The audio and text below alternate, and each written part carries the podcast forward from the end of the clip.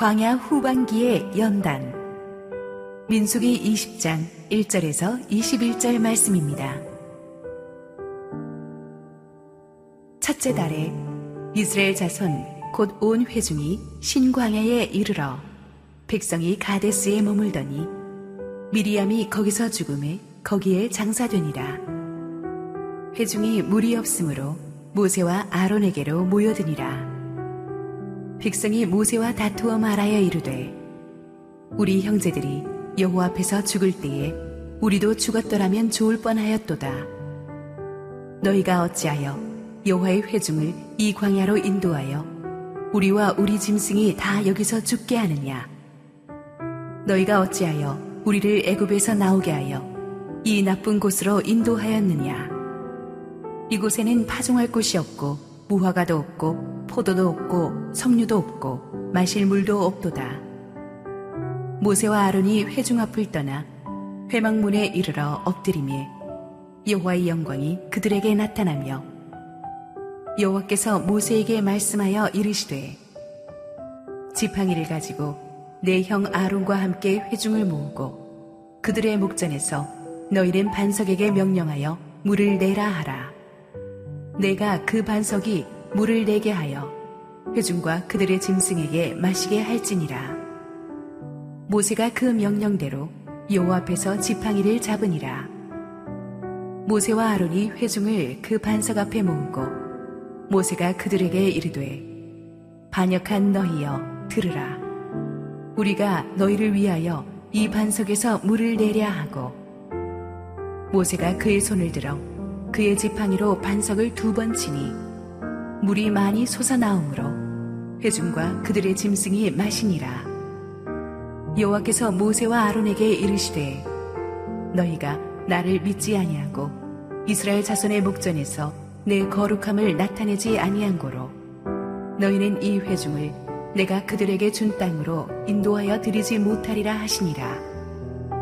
이스라엘 자손이 여호와와 다투었으므로 이를 무리바 무리라 하니라. 여호와께서 그들 중에서 그 거룩함을 나타내셨더라. 모세가 가데스에서 에돔 왕에게 사신을 보내며 이르되 당신의 형제 이스라엘의 말에 우리가 당한 모든 고난을 당신도 아시거니와 우리 조상들이 애굽으로 내려갔으므로 우리가 애굽에 오래 거주하였더니 애굽인이 우리 조상들과 우리를 학대하였으므로 우리가 여호와께 부르짖었더니 우리 소리를 들으시고 천사를 보내사 우리를 애굽에서 인도하여 내셨나이다.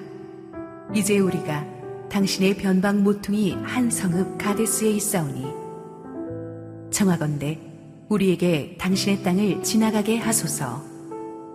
우리가 밭으로나 포도원으로 지나가지 아니하고 우물물도 마시지 아니하고 왕의 큰 길로만 지나가고 당신의 지경에서 나가기까지 왼쪽으로나 오른쪽으로나 치우치지 아니하리다 한다고 하라 하였더니 에동왕이 대답하되 너는 우리 가운데로 지나가지 못하리라.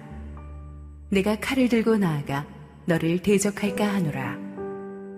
이스라엘 자손이 이르되 우리가 큰 길로만 지나가겠고 우리나 우리 짐승이 당신의 물을 마시면 그 값을 낼 것이라 우리가 도보로 지나갈 뿐인즉 아무 일도 없으리이다 하나 그는 이르되 너는 지나가지 못하리라 하고 에동왕이 많은 백성을 거느리고 나와서 강한 손으로 막으니 에동왕이 이같이 이스라엘이 그의 영토로 지나감을 용납하지 아니하므로 이스라엘이 그들에게서 돌이키니라.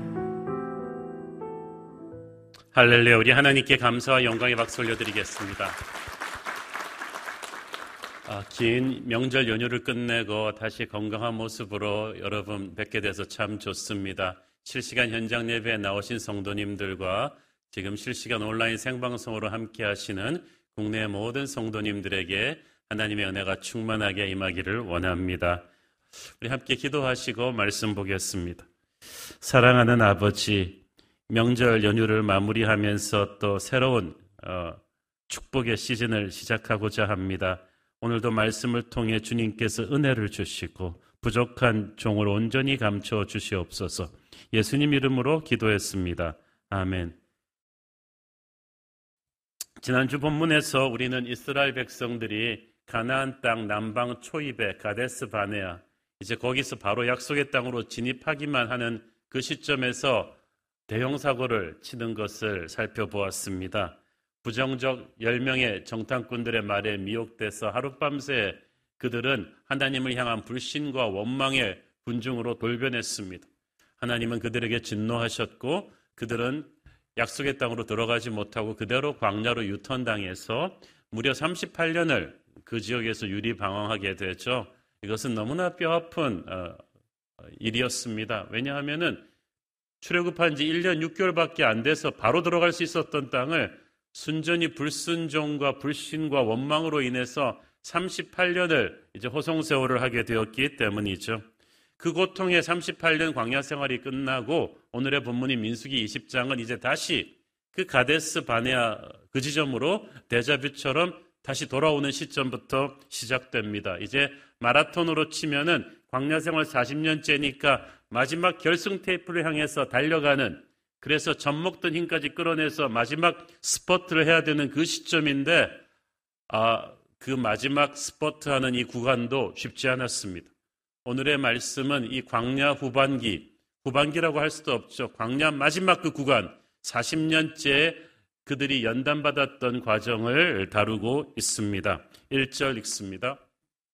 첫째 달에 이스라엘 자손 곧 온 회중이 신광야에 이르러 백성이 가데스에 이르더니 미리암이 거기서 죽음에 거기에 장사되니라. 이 첫째 달이란 광야 생활 끝나던 40년째 첫해 첫 달을 가리키는데 여기서 굳이 모세의 누이 미리암의 죽음을 언급하는 이유가 무엇일까요? 모세의 누이 미리암은 우리도 알다시피 출애굽 초창기에는 아주 큰 영향력을 가진 리더였습니다. 그 출애굽하고 나서 홍해를 건너게 하신 하나님을 찬양하면서 온 백성 성가대를 지휘했던 전체 예배 본부장에 해당했던 사람이 미리암이었어요. 그런데 그 미리암이 모세를 향한 그 불평과 원망을 감추지 못하고 있다가 모세가 구스 여인을 아내로 취한 사실을 빌미로 삼아서 모세를 공격했어요. 그 권위에 도전했습니다. 어떻게 하나님이 너한테만 말씀하셨겠느냐? 그 모세의 권위에 도전하는 미리암을 하나님이 뭉둥병으로 치셨죠. 모세가 결사적으로 중부하지 않았더라면 죽었을 것입니다. 간신히 하나님의 용서를 받고 살아나긴 했지만 그 다음부터 40년 동안 미리암은 그냥 죽은 것처럼 지냈어요. 그런데 하나님께서 광야 40년째 되던 그해 미리암이 죽었다는 이야기를 성경에 기록하십니다. 그 말씀은 미리암의 죽음은 불평과 원망과 반역의 세대가 이제 완전히 퇴장한다는 것을 의미하는 상징적인 메시지입니다. 이 설교에선 다루지 않지만 미리암의 죽음이 있기 얼마 전에 모세의 사촌 고라가 이끄는 또 대규모 반란 사건이 또 있었죠. 이때 250명이나 되는 각 지파의 영향력 있는 지도자들이 반역을 일으켰다가 그때도 하나님의 손에 다 죽임당하고 그들을 추종했던 15,000명까지도 역경이 일어나서 다 죽었습니다. 그리고 나서 또 이 미리암의 죽음 사건이 나와요. 이것은 반역의 영을 가지고는 결코 약속의 땅에 들어갈 수 없다는 중요한 영적 메시지를 담고 있어요. 광야에서 지난 38년 동안 그 출애굽 1세대 다 죽었습니다. 불순종의 세대가 다 죽기까지 하나님은 새 역사를 시작하지 않으셨습니다. 지나고 나서 보니까 광야 40년이지 이스라엘 사람들은 시계를 보았겠지만 우리는 시계를 보지만 하나님은 시계를 보는 것이 아니라 우리의 영적인 상태를 보십니다. 하나님께서 중요하게 생각하시는 건 거룩이에요. 그러니까 우리가 함부로 광야의 시간표를 짜면 안 돼요. 저는 그래서 뭐 40일 작정기도 이런 말이 제일 무섭습니다. 뭘 작정하시겠다는 겁니까? 그때까지 뭐 하나님이 안 해주시면 하나님한테 뭐 화내겠다는 겁니까? 중요한 것은 우리의 시계가 아니라 우리의 영적인 상태예요. 우리 마음속에 반역의 영이 살아있고 불순종의 영이 살아있다면 그걸 마지막까지 하나님께서 제거하신 다음에 약속의 땅으로 들이실 것입니다. 이 영적인 비밀을 모른 채 많은 사람들이 왜 강야 생활이 이렇게 자꾸 끝나지 않고 오래 가느냐고 불평을 합니다. 시계를 보지 말고 자기의 내면을 보십시오. 아직 여러분 안에 불순종의 영이 남아 있나요? 불평과 원망의 언어 습관이 남아 있나요? 그것들을 성령께서 다 드러내시고 정결하게 하는 역사가 있게 되기를 바랍니다. 하나님께서 단순히 이스라엘 백성들이 고생하는 것이 불쌍해서 아휴 38년 동안 광야 방황했으면 이제 고생할 만큼 했다. 이제 약속의 땅으로 들어가라 고 하신 게 아니에요. 불순종의 사람이 죽었기 때문에 이제 들어갈 수 있는 거예요. 그게 끝나야 답답하고 힘든 광야의 시즌이 끝날 것입니다. 미리암이 죽어야 돼요. 미리암의 죽음과 함께 완전한 세대 교체가 이루어집니다. 자, 그렇게 이제 가데스 바네아에 섰는데 여기서 또 그들이 지난 세월 광야 생활에서도 그들의 조상들이 반복했던 미스테이크를 다시 한번 생각해 하는 위기가 또 닥치죠. 그것이 바로 무리바 반석의 물 사건입니다. 2절 읽습니다. 회중이 물이 없으므로 모세와 아론에게로 모여드니라. 자, 가데스는 원래 거대한 오아시스 지역이에요. 물이 있어야 돼요. 그런데 물이 있어야 되는 곳에 물이 없어요. 가뭄이 그만큼 심했던 거죠. 여러분, 오아시스라고 믿고 갔는데 물이 없다. 기대했던 곳에서 기대가 안 치워질 때 참 속상하죠. 주유소에 갔는데 기름이 없고, 마트에 갔는데 살 물건이 떨어졌다. 분노가 일어나죠. 이럴 때 사람들이 하나님께 뭘 바라보면서 감사하고 간구하기보다는 불평과 원망부터 하고 봅니다. 그들은 이것이 40년 광야 생활 마지막 스테이지에서 하나님이 주시는 어, 시험인 것을 깨닫지 못했습니다. 그래서, 그들의 조상들이 했던 것과 똑같은 미스테이크를 반복하죠. 3절 읽습니다. 백성이 모세와 다투어 말하여 이르되 우리 형제들이 여호와 앞에서 죽을 때 우리도 죽었더라면 좋을 뻔하였도다. 여기서 다투어 말했다는 말은 좀 더 정확하게 번역하면 멱살을 잡고 싸울듯이 거칠게 되어들었다는 뜻입니다. 자, 그런데 이 백성들이 누구냐면 출애굽 2세대예요. 1세대들 다 죽고 출애굽 2세대예요. 출애굽 1세대도 모세보다 한참 어린데 이 사람들은 정말 어리고 또 어려서 모세보다 보통 한 5, 60살은 어린 그러니까 모세는 이분들에게 할아버지 뼈리에요. 어, 그런데 막 이렇게 거칠게 나오는 거예요. 우리 형제들이 죽을 때 우리도 같이 죽었으면 좋았을 텐데 우리 형제들이 누굽니까? 지난 세월 광야에서 쓰러져 갔던 자기 부모 세대를 말하는 것입니다. 근데 못된 건 참 가르치지 않아도 담는다더니 출애굽 2세대가 자기 부모 세대 습관을 그대로 답습하고 있습니다. 죽었으면 좋았겠대요. 지난주 설교에서 누누이 다루었듯이 우리 크리스천들이 정말 말 조심해야 돼요. 너무나 많은 사람들이 믿음의 사람들도 힘들다고 해서 무의식적으로 아무 말이나 막 해요. 그리고 그 말이 자기들의 운명이 된다는 걸 모르고 있어요.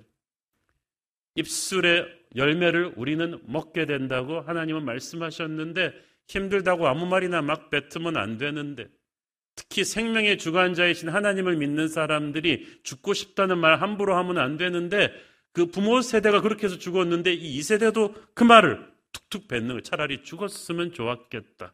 그리고 4절 5절 보십시오.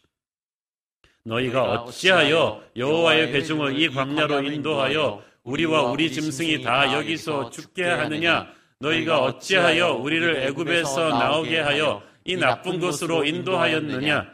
이곳에는 파종할 곳도 없고 무화과도 없고 포도도 없고 석류도 없고 마실 물도 없도다.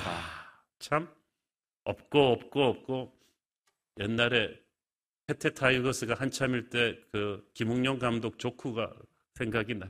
어 동열이도 없고 뭐 종범이도 가고 뭐 없고 없고 어떻게 부정적인 눈으로 보니까 없는 것만 이렇게 보입니까? 게다가 습관적으로 나오는 이 애굽 얘기. 아, 애굽에 있었으면 좋았을 거죠. 어째서 거기서 데리고 나왔느냐? 왜 데리고 나오긴 애굽에서 잘 못 살았으니까 데리고 나오죠. 애굽에서 노예 생활했으니까 데리고 나왔죠. 살려달라고 부르짖었으니까 데리고 나왔죠. 그래 놓고 데리고 나와서는 조금 힘들다고 왜 데리고 나왔냐? 마치 아버지, 어머니 왜 나를 낳으셨나요? 그런 것과 마찬가지. 자, 그런데 이 출애굽 2세대는 다 광야에서 태어난 세대라고 했죠. 애굽에서 살아본 적이 없어요. 그러면 이들이 애굽 얘기를 어디서 들었을까요? 부모 세대가 해준 거죠. 참, 이 출애굽 1세대가요. 불평과 원망으로 자기들만 죽은 것으로 모자라서 자기 자녀들한테도 잘못된 자녀 교육을 해놓은 거예요. 자기들이 그렇게 하나님의 진노를 샀으면 자녀들에게는 애굽 같은 얘기는 딱 지워버리고 새로운 역사, 약속의 땅을 향해 가는 미래지향적인 비전을 심어놓고 가야 되잖아요. 그런데 애들 앉혀놓고 항상 에휴 애굽이 좋았지, 애굽이 좋았지 이 얘기만 하니까 이 출애굽 2세대가 자기들이 경험해 보지도 못했던 애굽을 잘못 그리워하는 습관이 붙었어요. 부모님들이 참 가정에서 잘하셔야 됩니다. 우리 뉴젠 주일학교 선생님들이 정말 정성껏 가르치지만 그래봤자 일주일에 두 시간이에요. 일주일을 내내 아이들을 데리고 있는 우리 부모님들 단순히 가정 예배만 말씀하는 게 아니에요. 아이들 앞에서 언어 생활을 조심하셔야 돼요. 밥 먹으면서 평상시에 TV 보시면서 하는 모든 대화 속에 여러분은 믿음을 말씀하셔야 돼요. 긍정적인 믿음을 말씀하시고 비전을 얘기하셔야지 죽겠다, 못 살겠다, 너 때문이다 이런 불평과 원망의 말을 하시면 안 되는 거예요. 우리 부모가 무심코 내뱉은 그 많은 말들이 우리 아이들의 무의식 속에 인격 속에 담겨져서 그들의 가치관을 만들고 그들의 운명을 만드는 것입니다. 그래서 이 출애굽 2세대가 부모 세대한테 잘못 물들인 거예요. 고난의 광야를 통해서 하나님께서는 그들 안에 있는 애굽을 제거하기 원하셨는데 부모 세대가 거기에 죄를 뿌리고 간 거예요. 너희가 어째서 우리를 애굽에서 나오게 했느냐? Why? Why라는 말을 두 번이나 계속 반복해요. Why는 하나님이 주신 이 비전을 지금 망각했다는 얘기예요. 하나님은 분명히 몇 번씩 말씀하셨어요. 시내산에서부터 내가 너희를 애굽에서 인도하여 낸 것은 너희를 거룩한 제사장 나라로 만들기 위함이다. 약속의 땅에 들어가서 하나님을 믿는 백성은 이렇게 복 받는다는 것을 너희로 말미암아 열방이 축복을 받게끔 그런 민족으로 만들기 위해 데리고 나왔다고 수도 없이 비전을 선포해 주셨는데 고통이 조금만 심해진다고 백성들은 비전은 까맣게 잊어버리고 왜 우리 데리고 나왔냐? 왜 우리를 생고생 시켰냐 하는 거예요. 그래서 무리바에 하나님과 다투었다는 거죠. 이곳에는 파종할 것도 없고 무화과도 없고 포도도 없고 석류도 없고 마실 물도 없고 모도 없고 모도 없고 자 그런데 이 사람들이 지금 잘 모르는 게 이곳이 마지막 종착역이 아니에요. 고속도로 휴게소란 말이에요. 지나가는 곳이에요, 가데스는. 가데스에서 이것도 없고 저것도 없고 집에서 요구할 걸 요구하면 어떻게 해요? 여러분 고속도로 휴게소에 가가지고 아 여기는 온돌방도 없고 침대도 없고 이러는 사람이 있다면 정신병자죠. 영적으로 병이 드니까 지나가는 스테이션을 영원한 집이라고 착각을 하니까 불평과 원망이 계속해서 나오는 거예요. 믿음 없는 눈으로 현실의 어려움을 보니까 가데스의 가문밖에는 보이지를 않아요. 불신의 눈은 현실의 나쁜 부분만을 보게 합니다. 불신의 눈으로 보면 기회도 위기로 보여요. 믿음의 눈으로 보면 위기도 기회로 보이는데 불신의 눈으로 보니까 이 위기가 이 기회도 자꾸 위기로 보이는 거예요. 저는 우리가 이 코로나 사태를 믿음의 눈으로 봐야 된다고 믿습니다. 많은 사람들이 코로나 2년 지나고 나오면서 한국 교회는 죽겠다, 예배가 죽어간다 이런 말들을 합니다만은 저는 오히려 이 코로나를 정말 우리가 믿음의 눈으로 보면 한국 교회 기도가 살아나고 부흥의 역사가 다시 재현되는 것임을 저는 믿습니다. 우리 특세 지난 한 달을 보세요. 얼마나 기도가 뜨거워졌습니까? 한국 교회 절대 죽지 않습니다. 믿음의 눈으로 이 코로나를 봐야지 이것이 위기가 아니라 기회인 것을 알게 될 것입니다. 광야는 힘든 곳이지만 영원히 있는 곳이 아니에요. 어떤 눈으로 보는가가 중요하죠. 삐뚤어진 눈으로 보면 세상이 다 화낼 일 뿐이죠. 다 불평할 일 뿐이죠. 그러나 믿음의 눈으로 이 가데스를 봤다면 이 가뭄의 땅이 지금은 약속의 땅으로 가는 포탈이라는 것을 알게 되었을 거예요. 약속의 땅이 이제 코앞에 있어요. 여러분 지금 못 참을 정도로 괴로우십니까? 인내할 때입니다. 왜냐하면 우리는 지금 약속의 땅 코앞에 와 있거든요. 모세는 사납게 다그치는 출애굽 이세들 앞에서 할 말을 읽고 있다가 하나님 앞에 가서 간절히 기도합니다. 그랬더니 주님이 응답하셨어요. 8절 읽습니다. 지팡이를 가지고 니형 아론과 함께 회중을 모으고 그들의 목전에서 너희는 반석에게 명령하여 물을 내라 하라. 네가 그 반석이 물을 내게 하여 회중과 그들의 짐승에게 마시게 할지니라. 38년 전 광야 생활 초기에 르비딤이란 곳에서도 물이 없어서 혼난 적이 있죠. 그때 하나님께서도 바위에서 물이 솟게 하셨는데 그때는 하나님께서 지팡이로 바위를 치라고 명령하셨었어요.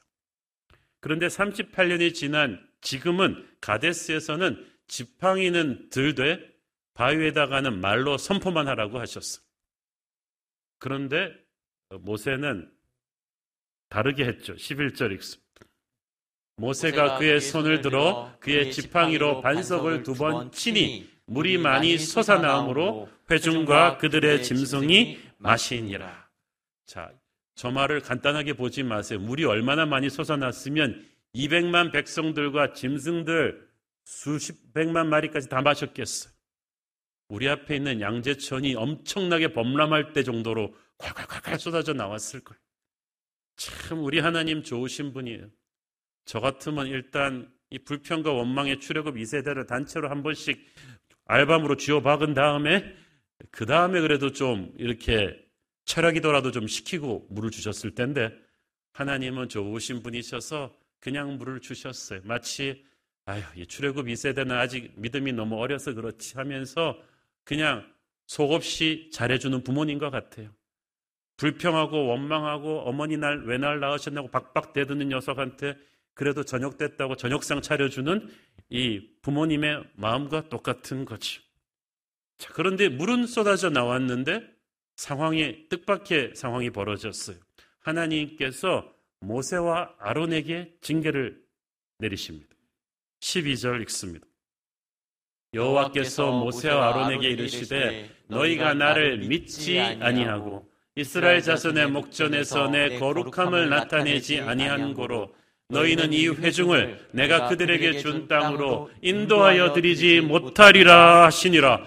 와, 이게 다 된 밥에 재 떨어진다고 40년 고생이 순식간에 물거품이 되는 순간입니다. 저는 이 말씀을 보고 참 모세가 너무나 상심했겠다는 생각이 들었어요. 아니, 불평과 원망한 건 백성들인데, 아, 모세한테 왜 이러시나? 이 고생을 하고 여기까지 왔는데 왜 모세와 아론이 못 들어가나? 뭘 잘못했는가? 보니까 하나님께서는 너희가 모세와 아론이죠. 나를 믿지 아니하고 이스라엘 자손의 목전에서 내 거룩함을 나타내지 않았다고 했어요. 자, 모세가 제가 볼 때는 화가 난 거예요. 그래가지고 이거를 두드린 거죠. 반석을 돌로 친 건데 하나님께서는 모세의 문제를 스트레스나 분노라고 하지 않으시고 너희가 나를 믿지 못해서라고 되어 있습니다. 이상하죠? 여러분 200만 이스라엘 백성들 중에서 믿음 없는 사람 줄로 세웠을 때 아마 제일 끝에 세워야 될 사람이 모세일 거예요. 어떻게 모세가 믿음이 없어요? 모세가 믿음이 없으면 어떻게 지팡이 하나 들고 애굽에 열장 내리고 홍해 가르고 이렇게 하나님의 기적의 도구가 돼서 여기까지 왔겠어요. 왜 모세한테 믿음이 없다고 하실까? 자, 여기서 보면은 참 제가 리더십 연구하는 사람으로서 모세의 심정을 우리가 10분 이해할 수가 있습니다. 이 모세의 분노 뒤에는 불신의 문제가 있어요. 40년 모세는요, 이렇게 화가 많은 사람 아니었어요, 원래. 모세는 이 지면에서 가장 온유한 사람이라고 했어요. 그런데 40년 동안 이 힘들고 원망하는 백성들을 이끌고 오면서 모세도 자기도 모르게 좀 지친 것 같아요. 제가 그, 그 의사분들이요 스트레스가 많으세요. 수십 년 또 하루 종일 아픈 분들만 대하다 보니까 본인들도 자기도 모르게 슈바이처라도 지칠 수밖에 없죠. 범죄자들만 다룬 강력계 형사분들 한 2, 30년 그거 하고 나면요 지쳐요. 정신적인 스트레스가 엄청나요. 모세도 그렇을 것입니다. 날마다 눈만 뜨면 와서 모세한테 complain을 늘어놓는 자기가 뭐 이렇게 모세가 백성 소비자 불평 관리센터도 아니고 말이지. 모세가 그걸 당하면서 40년 동안 얼마나 지쳤겠어요. 게다가 이제 출애굽 1세대가 한 명씩 광야에서 다 죽어 나갔잖아요. 하루에 수십 명씩 장례를 쳤을 거예요.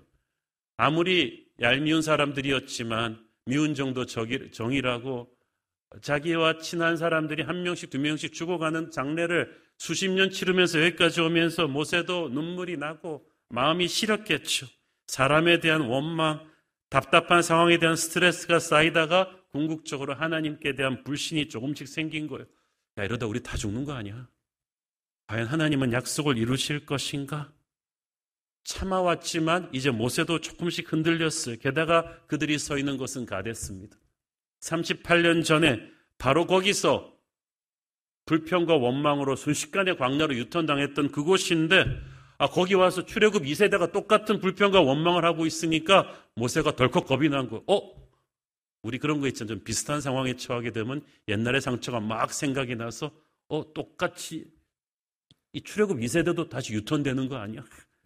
못 들어가는 거 아닌가?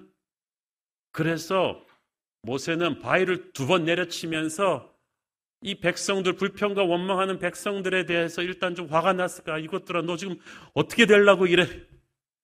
제가 모세의 심정이 이해가 가요. 저는 우리 교회 창립 여기까지 온 지 12년 됐는데 저도 좀막 그럴 때가 있고 이 정도 했으면 좀 다들 좀 성숙하고 성령 충만하고 그래야 되는데 막 왜 이런 일들이 일어나니? 그러나 저는 바위를 돌로 치, 걸치지는 않았습니다. 양재천 걷다가 돌을 발로 찬 적은 있지만 아, 다행히 저는 마스크를 쓰고 있었기 때문에 아무도 제가 누군지도 우리 우명 공동체 중에 아무도 본 사람이 없을 것이지. 아, 그러니까 모세의 그 심정을 이해는 갑니다. 그리고 이 백성들, 이 못난 것들 또 지 부모들처럼 다시 광야로 유턴되면 어떡하나 하는 분노, 또 하나님에 대한 그 섭섭함, 혹시 이러다 다시 하나님께서 우리를 유턴시키는 게 아닌가 하는 그런 두려움까지 합쳐졌을 거예요. 모세의 인내심이 바닥이 났어요. 이 인간적인 리더십은 무너지는 거예요. 모세의 분노 밑에는 그 40년 광야에서 리더십을 하면서 온 탈진 그런 어, 불신이 깔려 있었던 거예요. 사랑하는 성도 여러분, 모세가 그럴진데 우리는 어떻겠습니까? 과거의 아픔 때문에 하나님의 선한 계획을 의심하고 있습니까? 사람에게 지쳐서 과거의 재앙이 다시 돌아올 것 같은 그런 두려움이 있으세요? 하나님이 이제 우리를 영원히 이렇게 광야에서만 맴돌게 하다 끝낼 것 같은 두려움이 있으십니까? 그 생각을 떨쳐버리십시오. 이스라엘 백성들은 다시 광야로 돌아가지 않습니다. 38년 전 가데스와 지금의 가데스는 다릅니다. 너희가 나를 믿지 아니하고라는 하나님의 말씀은 모세와 아론 너희들마저 나의 신실하심을 믿지 아니하면 어떡하냐? 너희가 은근히 믿지 않으니까 백성들까지도 이세들까지도 이런 것이 아니냐 하면서 영적인 책임을 물으신 것입니다. 사람이 아무리 우리를 실망시켜도 여러분 우리는 하나님의 신실하심을 끝까지 믿어야 합니다. 하나님의 계획이 부정적인 사람들로 인해 좌절되지는 않거든요. 그것을 믿어야 분노의 감정을 조급함의 감정을 내려놓을 수 있습니다. 그것을 믿어야 우리 안에 있는 모든 불신과 섭섭함과 조급함이 씻겨져 나갈 줄로 믿습니다. 어쨌든 약속의 땅으로 못 들어갔게 됐기 때문에 모세는 많이 낙담했을 것입니다. 그렇지만 마음을 추스리고 일어나서 자신의 사명을 끝까지 감당하기 위해서 계속 이스라엘 백성들을 인도하며 이제 전진합니다. 이제 거기서 가나안 땅으로 올라가자면은 남쪽을 장악하고 있는 에돔 족속의 영토를 통과하는 게 가장 적합했습니다. 이 에돔이 누굽니까? 그 옛날 이스라엘의 조상이 되는 야곱의 쌍둥이 형 에서의 후손들이에요. 그래서 모세는 에돔 왕에게 사신을 보내면서 우리가 남이가 그러면서 혈연 관계를 강조합니다. 그래서 에돔 영토 내를 관통하는 The King's Highway 왕의 큰 길이라는 유명한 그 당시 유명한 어, 대상들이 통과하는 도로죠. 우리나라로 치면 경부고속도로 같은 것입니다. 가장 크고 중요한 도로인데 거기 좀 통과하게 해주십시오. 우리가 아무것도 건드리지 않고 조용하게 그냥 행진만 하겠습니다. 식량도 중간에서 먹지 않겠습니다. 그러나 에돔은 그 요청을 아주 냉정하게 거절합니다. 그뿐만 아니라 수틀리면 무력 행위도 불사하겠다고 그렇게 엄포를 놓았습니다. 사실 에돔 왕의 입장도 이해는 가요. 이게 한 명, 두 명도 아니고 200만이에요. 게다가 무기를 들 수 있는 장정만 60만이 넘는 병력이에요. 고대 사회에 그 정도 무력 병력을 동반한 대이동은 없었어요. 그 이스라엘 백성들의 지난 40년 동안의 행적은 그 당시 그 중동 지역에 아주 전설처럼 번지고 있었어요. 도대체 어떤 민족이 저 강대국 애굽의 기마대를 다 수장시키고 나와가지고 며칠 살아남기도 힘든 저 광야에서 구름 기둥, 불 기둥과 함께 다니면서 아무데도 식량과 생수가 없는데 하나님이 만나와 메추라기와 생수를 터뜨려서 먹이고 입히시면서 40년을 견딘 저 민족, 무서운 민족이라는 것이 다 소문이 파다했어요. 그리고 모세는 뭐 자기들은 아무것도 건드리지 않고 조용하게 지나가겠다고 하지만 그 말을 어떻게 믿어요? 야곱의 후예들인데 사기꾼 전문가 야곱의 후예들의 전설을 아는데 우리가 남이가 그런데 더 무서워 차라리 남이면 좋겠다. 아, 아. 그리고 모세의 말이 진실이라고 해도 견물생심이라고 저 광야에서 고생하던 것들이 에돔 영토로 지나가다가 에돔의 부유한 이런 마을과 가축을 보면은 순식간에 눈이 뒤집어져 가지고 약탈자로 변하는 수 어떻게 알아요? 그러니까 에돔 왕의 입장에서도 이해가 가는 거예요. 그러니까 에돔 왕은 군대까지 거늘고 나왔어. 칼 들고 딱 돌아가 안 돼 하면서 국경의 문을 닫아버렸습니다. 모세가 두 번, 세 번 간청해도 안 되니까 이스라엘 백성들은 낙담해서 에돔 땅을 우회하죠. 한참을 우회하게 됩니다. 아마 굉장히 낙심했을 것입니다. 물론 싸울 병력은 있었지만 하나님께서 일찌감치 에돔은 건드리지 말라고 하신 땅이에요. 결국 먼 홍해 길로 갈 수밖에 없었다고 되어 있는데 성경 다른 본문에 보면 이 일로 인해 이스라엘 백성들이 마음이 많이 낙담되었다. 마음이 많이 상했다고 되어 있어요. 슬펐겠죠. 하나님이 야속하기도 했을 거예요. 광야 생활 마지막 40년인데 마지막 해에는 좀 뭐가 좀 나아져야 되는데 인생이 나한테만 이렇게 힘든 건가? 마지막까지 왜 이렇게 힘이 드나? 여러분 중에 혹시 사업 때문에, 자식 때문에, 병 때문에 오랜 광야 생활에 있었는데 이제 광야에서 나올 때쯤 된 것 같은데 마지막까지도 힘든 분 계십니까? 어찌 마지막까지도 하나님께서 이렇게 우회 도로로 돌리시나? 노력해도 안 되고 빌어도 안 되는 애돔 같은 태산 같은 장벽이 여러분에게 돌아가라고 합니다. 서러우십니까? 절망스러우십니까? 이스라엘 백성들이 그랬을 거예요. 우리가 안 그래도 우회길로 돌아가게 할 때는 답답한데 특히 광야 생활 40년 마라톤으로 치면 마지막 구간인데 이렇게 뺑뺑 돌아가게 할 때는 더 마음이 조급합니다. 여러분 마라톤 40km 뛰었는데 이제 마지막 1, 2km만 더 뛰면 되는데 갑자기 길이 옆으로 확 꺾어지면서 눈앞에 보이는 직선 거리가 아닌 한참을 돌아가게 할 때 얼마나 마음이 답답하겠어요. 이때 우리가 하지 말아야 될 질문은 주님 제가 뭘 그렇게 잘못해서 마지막까지 광야가 안 끝나나요? 그 질문 하지 말고 주님 제가 마지막까지 배워야 되는 레슨이 무엇입니까?를 질문하셔야 돼요. 히브리서 10장 36절을 보세요. 너희에게 인내가 필요함은 너희가 하나님의 뜻을 행한 후에 약속하신 것을 받기 위함이라. 받기 위함이라. 인내는 그냥 생고생이 아니라 받기 위함이라.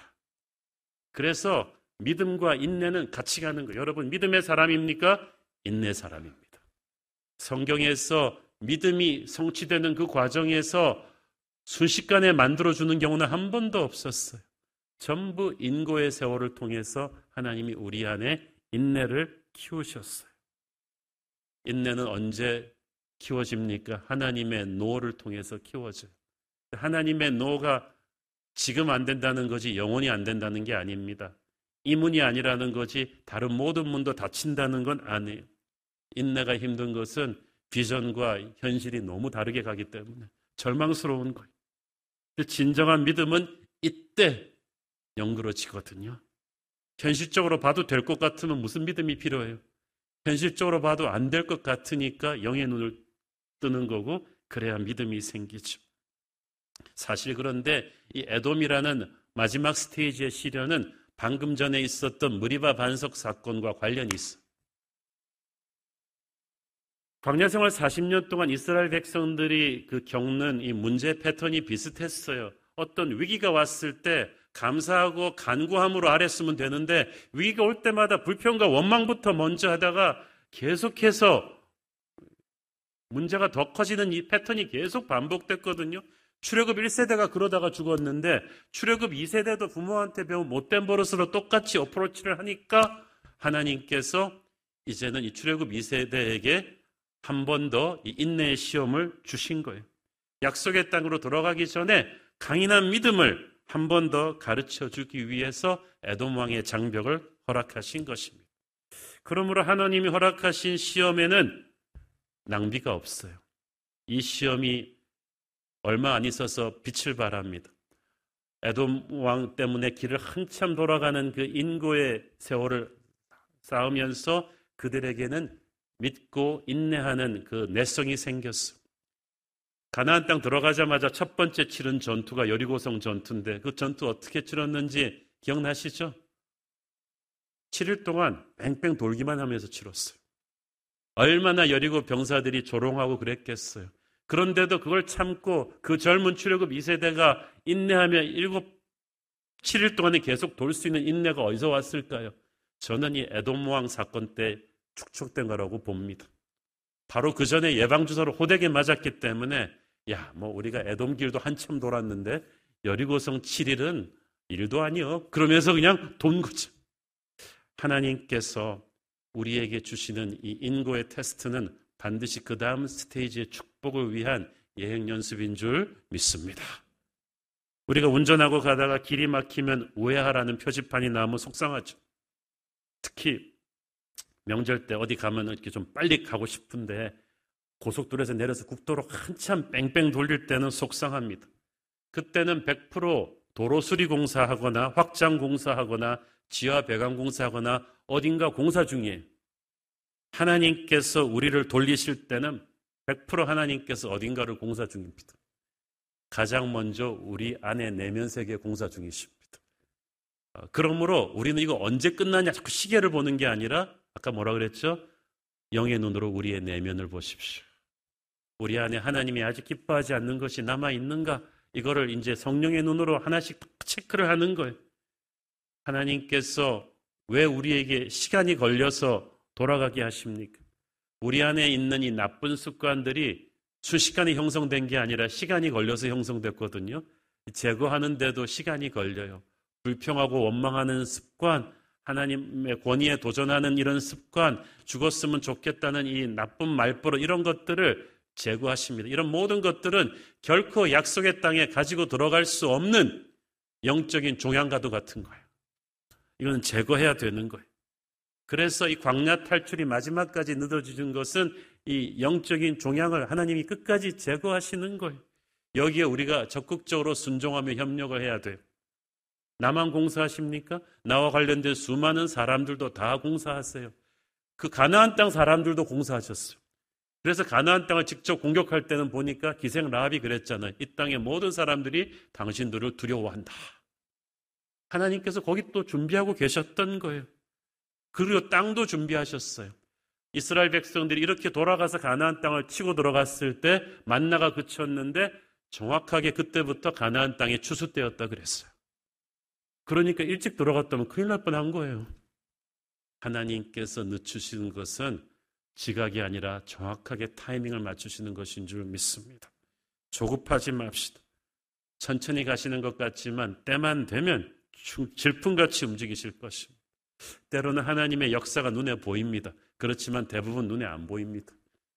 우리에게 보이지 않는 곳에서 하나님이 작업하고 계십니다. 기도하는 사람은 하나님의 일하시는 소리가 들립니다. 기도하지 않으면 안 들리니까 불안한 거죠. 새벽 기도 열심히 합시다. 하나님께서 무대 뒤쪽에서 열심히 일하시는 그 하나님의 삽소리를 듣고 싶다면 기도합시다. 구정 연휴 전 특별 새벽 기도 시간 설교에서 제가 진주 이야기 해드렸죠. 모든 보석이 육지에서 나오는데 진주만 바다에서 나옵니다. 어떻게 진주가 만들어집니까?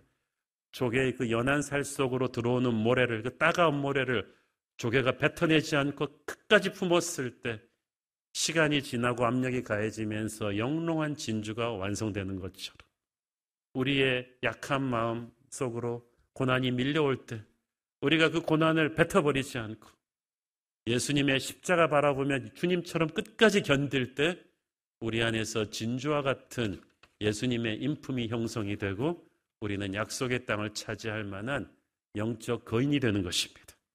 요한계시록에 보면 천국문이 다 진주로 만들어져 있다고 했어요. 그 천국문은 저와 여러분이 언젠가 통과할 문입니다. 우리 주님께서 고난을 이겨내신 우리 주님께서 먼저 통과하신 그 문이고 천군 천사들이 우리를 맞이하실 그 문이 진주예요. 모든 고난을 예수님과 함께 두려워하지 않고 통과했던 승리했던 우리 성도들이 들어갈 문이 진주문입니다.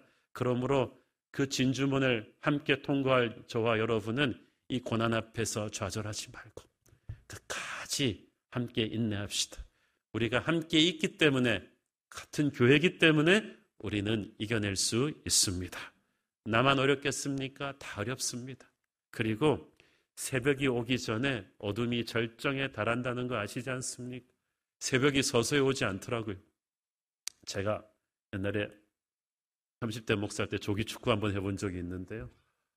7시 해 뜬다고 이렇게 지난 그 전날 기상 예보를 들었기 때문에 우리는 캄캄한데 6시 반부터 나가서 몸 풀고 다 이거 어, 유니폼 입고 준비하고 있는 거예요. 그러면서도 좀 그런 아니 해안 뜨면 어떡하지? 우리가 뭘 믿고 이 시간에 와서 그냥 캄캄한데 다 이러고 있는 아 그런데 정확하게 해가 떠요. 순식간에 떠버리더라고요. 여러분 우리가 기상청 날씨 예보도 믿고 마지막 순간까지 믿고 준비를 하는데 우리 하나님의 말씀을 끝까지 믿어야 되지 않습니까? 새벽 여명이 밝아오기 전에 그렇게 캄캄해도 우리는 말씀을 믿고 견뎌야 됩니다. 야고보서 1장 12절을 보세요. 시험을 참는 자는 복이 있나니 이는 시련을 견뎌낸 자가 주께서 자기를 사랑하는 자들에게 약속하신 생명의 면류관을 얻을 것이기 때문이라. 시험을 참는 자와 주님을 사랑하는 자가 똑같은 사람이. 여러분, 시험을 어떻게 참을 수 있어요? 예수님을 사랑하면서 참는 거야. 이젠 도저히 안 되겠다. 이젠 더 이상 못 가겠다. 이제는 손 털자 싶을 정도로 힘든 때가 지금이라면 지금이 인내할 때예요. 이제 약속의 땅이 코앞에 왔습니다. 오랜 연단의 시간이 끝나는 마지막 연단의 시간입니다. 이럴 때 생각을 복잡하게 하면 안 돼요. 이때 생각을 단순하게 하고 하나님의 뜻을 믿고 주님 사랑합니다. 끝까지 이것을 의심하지 않겠습니다. 라고 결승 테이프를 향해 달려나가십시오. 어느 순간에 캄캄한 어둠이 사라지고 저와 여러분 앞에 빛나는 여명의 약속의 땅이 열릴 줄 믿습니다.